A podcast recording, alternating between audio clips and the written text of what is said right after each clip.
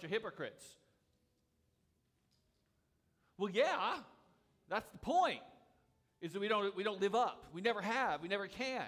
Not fully. Should we be better? Yes, and that's what we're going to be talking about today. But the message is, is that, that we're trying to be better, but we're saved by grace.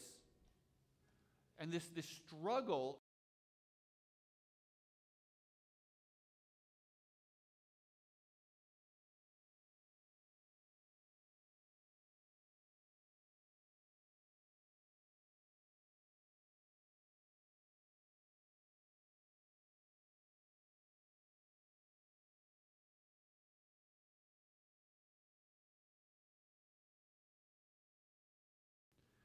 Father, that God, thank you so much for your love for us in Jesus, that you are so gracious and so so merciful. You, you, your compassions are new every morning. Your, your, your grace is, is greater than the ocean.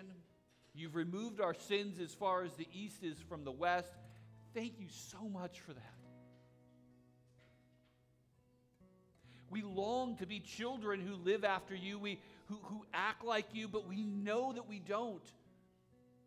So I pray as we do this service, Lord, that you would help us to remember your love for us, that you would help us to understand more what it is that's going on in this whole dynamic of our sin and living for you, so that we can be more like you, but at the same time have peace in the midst of this struggle, knowing that you're greater than that. You're, you're, you're good to us, you're merciful. Help us to set aside all of our distractions right now, all of the, the craziness that's been going on in our lives, get just getting here.